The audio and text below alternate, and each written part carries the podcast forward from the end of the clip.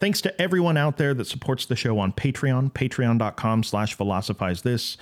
Thanks to the people that contribute what they want for the back catalog of the show on PayPal. And thanks to everyone out there who's leaving a comment, leaving a review, helping to keep philosophical conversations like this going between people. Could never do this without you. So I want us all to imagine something. Imagine you just went out to dinner with your friends or your family or whoever. Uh, imagine it was a good meal, tasty meal. Imagine you had a really good time there. You know, the staff of the restaurant only sung happy, happy birthday to seven people around you on this particular trip. and as you're exiting the restaurant and you're heading out to your car, you hear a sound, you look over to your right, and you're shocked to see a little girl, maybe four, five years old, lying in the gutter, crying, bleeding out of her head, looks terrified. You look around and nobody's really helping her. She doesn't seem to have any parents around getting help. What would you do if you were in that situation? Would you stop and try to help the girl? Or would you look at her and continue walking to your car and just go on about your day pretending nothing happened? Well, I think somewhere around 99% of people would say that they would stop and at least try to help the girl. Now, new situation. Imagine instead you're watching this all unfold on the news. You know, there's a story about a four year old girl that died in front of a restaurant, and they were showing security footage of 10, 20 people coming out of the restaurant, looking at this little girl dying on the ground, and they just kind of shrug their shoulders, say, oh, well, and keep going to their car. What would you think of those people? Well, again, I think most of us would say, how could they possibly do that? More than that, how could you possibly live with yourself for the rest of your life knowing that you could have saved this little girl's life? You, you could have done something about it. But instead, you decided to just turn a blind eye and go, go on about your day. What was so important that a human life couldn't be saved? Peter Singer points out we currently live in a world where 6.9 million children die a year of completely preventable poverty related causes. That, that, boils down to about 19,000 children every single day. We currently live in a world where each and every one of those people that were negatively judging those other people walking past the little girl dying on the news have resources and access to charities that could drastically decrease that number, yet they choose not to. Now, given that we've already established that we care about the cause of children dying when we could have done something about it, why are we so willing to help the girl in front of the restaurant and simultaneously so willing to turn a blind eye to the millions dying a year when we could do something about it? Maybe the best place to start, maybe the, the place Peter Singer would start, is to congratulate you. That's right. Peter Singer would like to personally congratulate you on winning the lottery. You know when people line up around the block to get their lottery tickets? Yeah, the, the Powerball gets up to like 1.7 trillion dollars or something. The, the Powerball has surpassed the national debt, and these people are lining up around the block to see if they can get their piece of paper with the right numbers on it. Maybe they can win. Um, but just think about what they're doing there. They're essentially asking the universe to let them win the lottery twice in one lifetime. Because one thing's for sure, right? for, reasons we've talked about all throughout the history of this show, if you're born into modern Western civilization, in relation to every other human being that's walked the face of the planet, you have already effectively won the lottery. I mean, the the efficiency your money commands, the amount of money you get paid for the job that you do, the benefits that you have, access to fresh food, water, entertainment, healthcare. Of course, every one of these things could be better, but from a historical context, you are the Sultan of Brunei. It's true. We all are the Sultan of Brunei. Ah, yes. Modern civilization. It's pretty great. It's become almost an inexorable fact of life that you go to work, you make your money, you bring it home, and then you use it to buy things that you don't necessarily need. Just think of how amazing that is. Think of the scarcity that's haunted practically every generation of human being that's ever lived. We're not tribes people anymore. We're not peasants trying to scrape by enough to barely feed ourselves with. Every single person listening to this right now buys stuff that they do not need. Let me tell you, as someone that was homeless at the age of nine, living off of bread for three months of my life before Child Protective Services came and got me, trust me, you could be spending a lot less than you do. And that doesn't make you a bad person. That's the point. Peter Singer thinks this is actually a really exciting thing. Think of the opportunity that you have that no other human in the history of the world has ever had you have the resources at your disposal to save lives. Maybe a key point to clarify here is that there's a direct relationship between the resources you have at your disposal and your moral culpability in various situations that you find yourself in. For example, um, imagine there's a person drowning in a lake. Now, let's say that you're wearing clothes in this example. Hopefully, that's not too big of a stretch for you. you could, in that moment, take off your shirt, hold the shirt out to the person in the water that's drowning, and pull them to safety. Or I guess you could stand there and watch them drown because that's your favorite t-shirt. You, you just saw them over there on the dock eating some flaming hot Cheetos. You're not going to let them get their greasy red fingers all over your favorite shirt. They don't even make this shirt anymore. Now, a lot of people now a lot of people would say there that you were wrong for not sacrificing your shirt to save a human life. Now, imagine you're in the exact same situation except now you're a member of some nudist brigade. Nobody's going to say you did anything wrong there. You didn't have a t-shirt that you could sacrifice in the first place. This is an example of how the resources at our disposal sometimes change whether we're seen as morally reprehensible or not. Now, at this point, you might be thinking, come on, that, that's so unfair. What did I really do? I, I didn't actually do anything. Sure, I didn't donate to a charity, but it's not like I went up and karate chopped one of these starving kids in the neck. In, in fact, I didn't do anything. How can you say I'm a bad person when I really haven't done anything on either side of the issue? Well, in the words of Peter Singer, being a good person or leading an ethical life is not only about staying away from the thou shalt nots. Sometimes there are things that we are morally obligated to act on, the thou shalts, I guess. And there's a direct relationship between the resources at your disposal and how many of these thou shalts we have to consider during our time on this planet. And this really shouldn't come as a surprise. I mean, on episode 59 of this show, I believe, categorical trolley cars, right? We talked on that episode about the famous ethical dilemma where a train is barreling down the tracks towards five people. All of them are going to die. The only way to save them is to pull a lever that would switch the train onto a different track where only one person is going to die. The question is do you pull the lever to save the five over the one? Well, think of the lever in that ethical dilemma as resources at your disposal. Fact is, if you didn't have a lever that could switch the train onto a different track, you wouldn't be making a decision at all. You wouldn't be at a moral decision point. You just you just be some weird person that hangs around train tracks for some reason and likes to watch people die. the fact that you have the resource of the lever changes everything. It gives you more potential choices to pick from on the multiple choice, choose your own ending book of living an ethical life. Peter Singer would say that inaction does not absolve you of all guilt. No, by choosing not to pull the lever, by choosing not to use resources at your disposal, you're still making a choice. And you'd have to ask yourself, as someone who's already established themselves as a person who cares about the child dying in front of the restaurant, as someone who cares to the extent that they would feel it would be wrong not to intervene in that scenario, someone who certainly wouldn't give someone else a free pass if they did nothing. You know, they said, What? I didn't do anything. I just walked past the kid and went to my car. You'd have to ask yourself, why aren't we giving more to these causes? Is it just because they're far away from us and we don't have to look the suffering in the eyes ourselves? Peter Singer talks about a sprightly young fellow named Toby Ord. Toby Ord was a graduate student in philosophy at Oxford when he asked himself this very question that we're asking ourselves.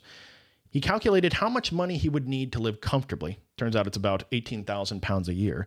And he subtracted that from the total amount of money he was going to make over the course of his career. And what he realized was that on top of living a totally comfortable lifestyle, he could also give back enough to cure roughly 80,000 people of blindness in countries rife with poverty. There's a bacterial infection called trachoma, gets under your eyelids, pus starts oozing out.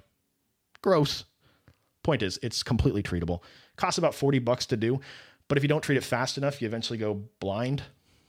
Blind for the rest of your life because you didn't have $40 Current estimates are that around 6 million people have gone blind from trachoma, and this is the cause that Toby Ord wanted to do the most he could to help in.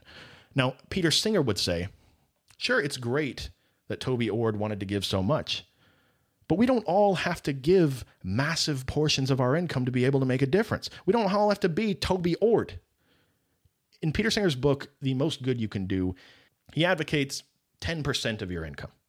Most churches ask you to donate 10% of your income. For most people, it's not a life ending amount of money to give, uh, but it is a life saving amount of money to give. Plus, just think of where that money's going. If you give that money to your church, what are they going to do with it? fix up the rec room, maybe print up more of those glossy, colorful pamphlets they like to leave on everyone's doorstep. No question they're doing good with it. They're using it for the most good they can. But that money would accomplish so much more in Africa than it ever could in the United States. What he's saying is it's not enough just to give to charity. We have to be smart about it. We have to use this capacity of reason that we have to find not just where our resources are going to help marginally, but where our resources will do the most good they possibly can. This is the effective part of effective altruism. And it's extremely important. We all have known somebody that, you know, they mean well, they really wanted to try to help somebody, but all the stuff they did ends up doing more harm than good because they didn't really think it through. We can all imagine somebody who has great intentions, tons of heart. You know, they, they feel so strongly for a cause, but if they don't think through what they're going to do, they're just this big bundle of emotions with zero direction. So if you feel like donating money to try to make the world a better place, instead of donating it where people typically do in today's world, like to you know to your alma mater or to the church down the street so they can get more lemon cookies for fellowship next Sunday.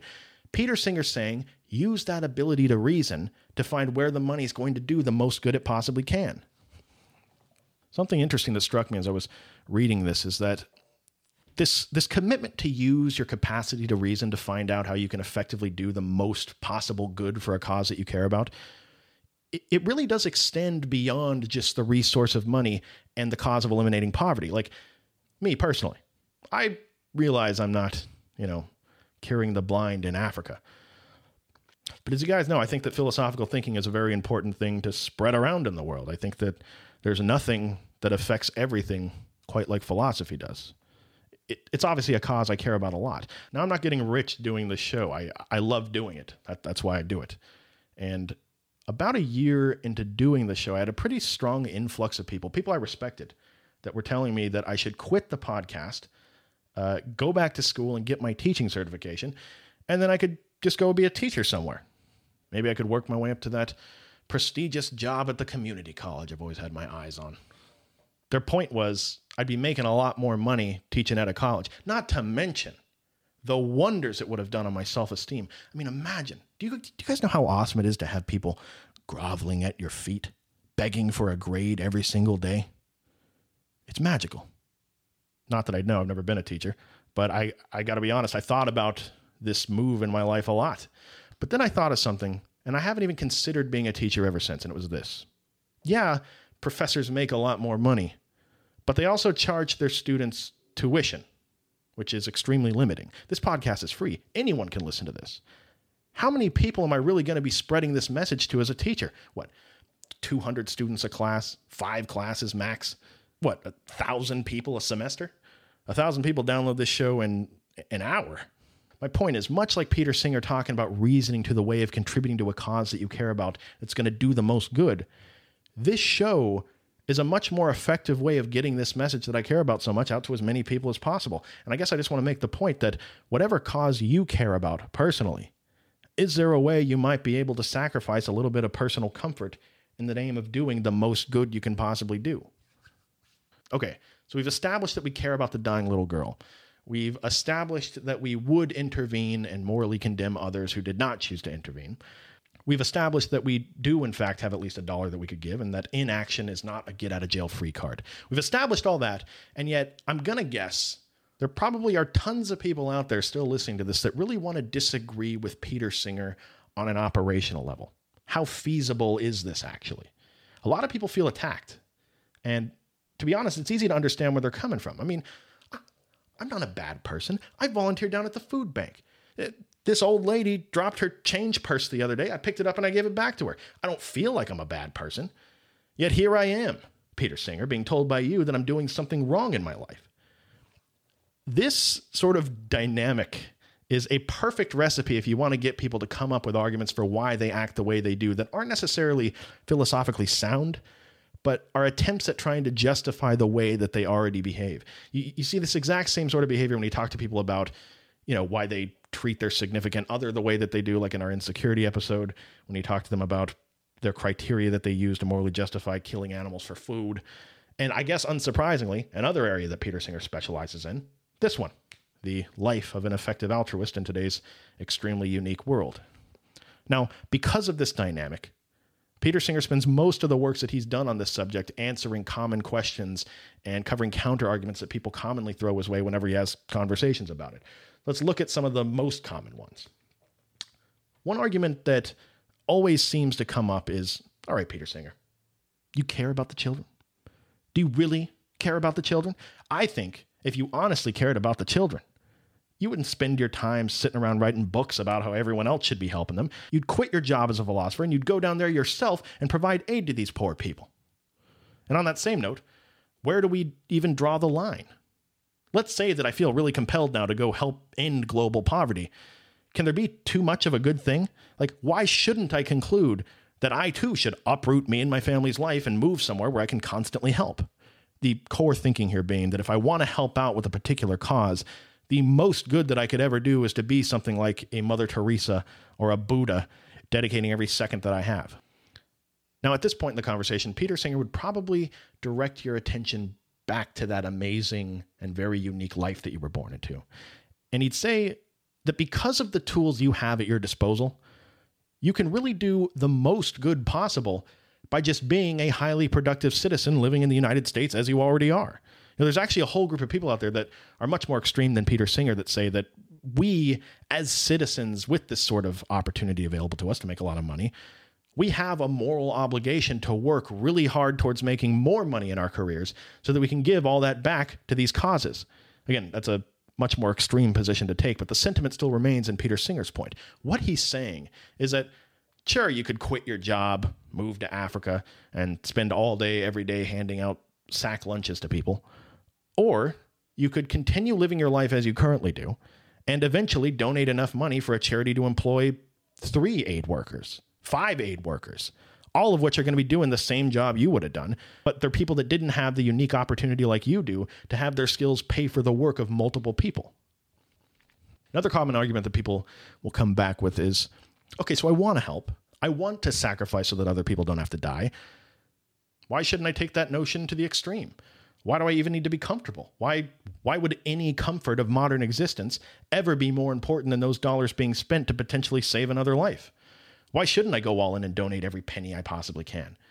In other words, why shouldn't I live in a box? Why shouldn't I eat once a week and in between meals crush up some rocks and water into a thick paste that serves as a benign mass inside of my stomach, tricking into thinking that I'm full all the time? Why shouldn't I do that?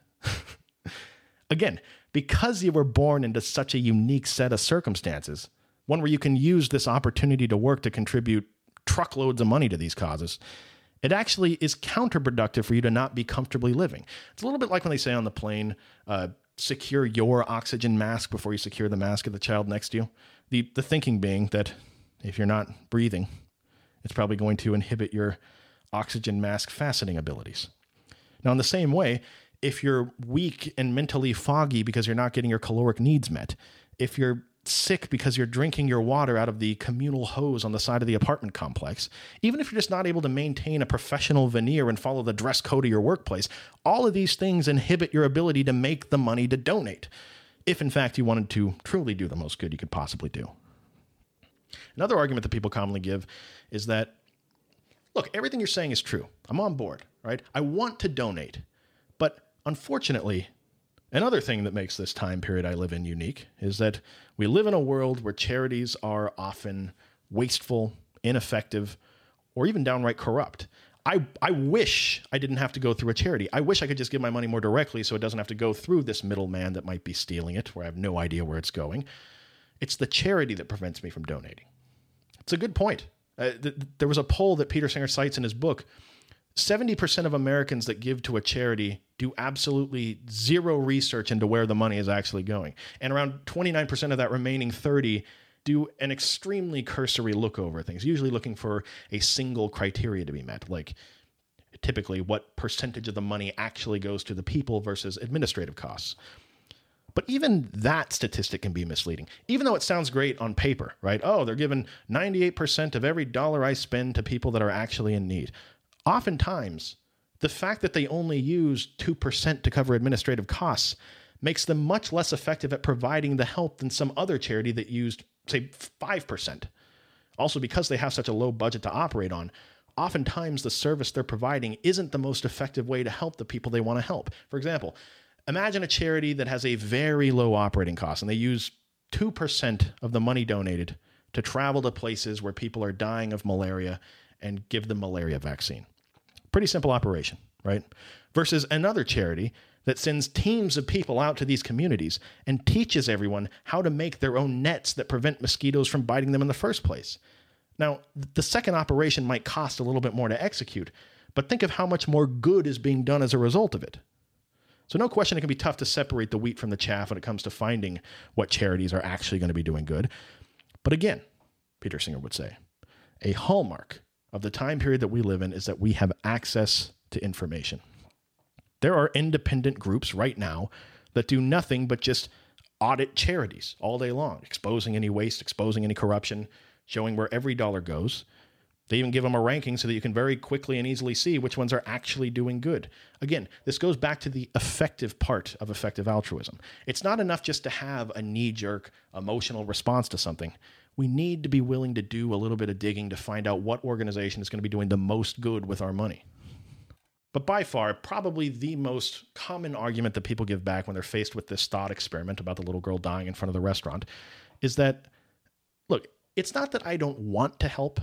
For me, it's the problem of how much good can I actually do? I mean, I'm, I'm one person, and I'm not a billionaire. I don't have millions of dollars to be thrown around.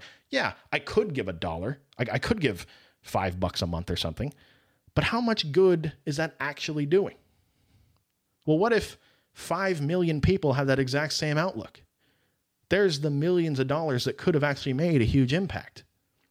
By the way, real quick, I feel uh, obligated to say this. I am walking proof of how big of a difference the dollar, five dollar donations make. I mean, I, I, I pay my bills and survive from the one, two dollars an episode that people give on Patreon. So for all of you out there that didn't say, what good could I possibly do? Thank you, because you make this show possible. The same dynamic applies to people dying in developing countries, all right? Peter Singer talks about how, you know, we're, we're born into a world that tells us hard work is a virtue and that the paradigm that you're supposed to strive for is to make more money so that you can spend more money. You know, it, it's it's an exciting thing when you get that big raise at work because now you get to buy the car that you've always wanted. Now you get to have a bigger and better house, more square footage. You make more to be able to spend more. But Singer says what often happens is that you find yourself on this hedonic treadmill where you're always thinking about what the next thing is you're going to buy. And then once you get it, it's on to the next thing you're going to buy, and then on to the next thing, and so on and so forth until you realize that the stuff is never going to bring you satisfaction.